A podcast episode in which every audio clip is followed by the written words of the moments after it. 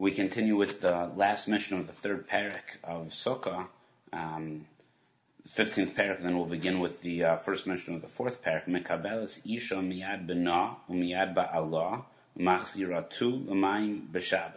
So here, again, we have to frame the context of what's happening over here. Uh, a woman is allowed to accept from either her son or from her husband and to return the lulav into water on Shabbos. So what are we talking about? We must be talking about where it's permitted to use the lulav in the first place on Shabbos. And we know that must have been during the time of the Beis HaMikdash, when the first day of Yontif fell out on a Shabbos. In that case, and in that case only, was it acceptable and permitted to use the lulav on Shabbos. Today, we know that uh, even the first day when it falls on Shabbos that we don't use the lulav. So this is talking again in the time frame and the context of the Beis Hamikdash when the Beis Hamikdash was around, and the first day of Yontif fell out on Shabbos. So in that case, a woman is allowed to take the lulav from her son or husband and to return it to the water on Shabbos. There are a couple of chidushim, there are a couple of interesting ideas that this Mishnah is teaching. We'll elucidate in a moment. Rabbi Yehuda Omer, b'Shabbos machzirin b'yom tov mosifin. On Shabbos, you can only return it to the water, the same exact water that you took it from. On Yantif, you can even add fresh water to this water that uh, that the lulav was in. Uva moed and on chol moed, the intermediate is machlifin. Uh, one can and perhaps even should uh, exchange the water that the lulav is in for fresh water completely.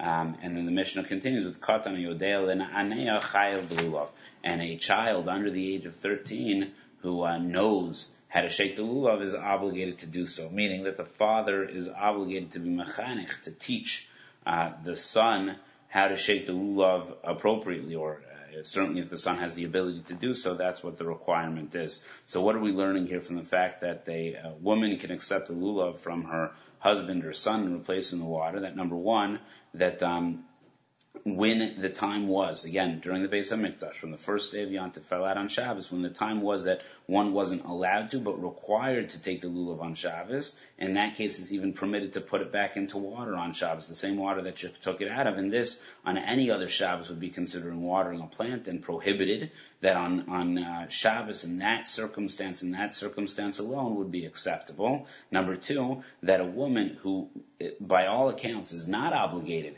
by the mitzvah of lulav, was still allowed to handle the lulav on Shabbos. So one might have thought that only somebody who's obligated in lulav on Shabbos, when it falls out on the first day, during the times of the Beis HaMikdash, would be allowed to handle the lulav, and even more than that, to be able to put it into water, which would look like on any other Shabbos watering a plant, that the woman who is not obligated from a strict biblical sense of shaking the lulav, even from a rabbinical sense of shaking the lulav, can also handle the lulav on Shabbos and can also put it into the water on Shabbos, because we have a famous principle that anything that's uh, mutter, that's uh, acceptable, permitted for a man to handle on Shabbos, a woman may as well. Um, also, we learn from that that a woman is allowed to make the bracha of Asher Kedishan of the mitzvah sav, that um, um, blessed are you or God, who uh, commanded me to shake the lulav, even though strictly speaking she's not commanded to shake the lulav.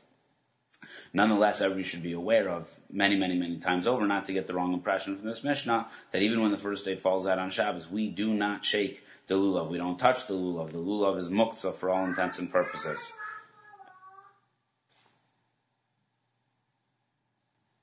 We continue with the first Mishnah of um, the fourth parak of the fourth chapter of Lulav, of, uh, of Sukkah, excuse me, Lulav, Arava, Shisha, Veshiva. That uh, the Lulav and the Arava would either be taken for six or seven days. Ha'halel v'asimcha, however, reciting Hallel and the obligation v'samachta b'chagecha shmona is for eight days. Sukkah v'nisuch hamayim, the obligation to sit in the sukkah and the obligation for the nisuch hamayim, which was the water libation ceremony, shiva, lasted for seven days. Ve'chalil, the musical instruments, or here specifically the flute, chamisha v'shisha, would either occur for five or for six days. The Mishnah is certainly cryptic, uh, but the upcoming Mishnayos will explain more what this Mishnah is talking about, so we won't go into tremendous depth here. Here it's basically outlining that depending on when Yantif fell out and how it related to Shabbos, how often any of these activities, the Lulav Rava, Hahalva, Simcha, Sukkah, and the Khalil and the musical instruments would, uh, would take place over Yantif. Uh, that is a teaser to stay tuned for the next several Mishnahs to find out what exactly it is that we're talking about.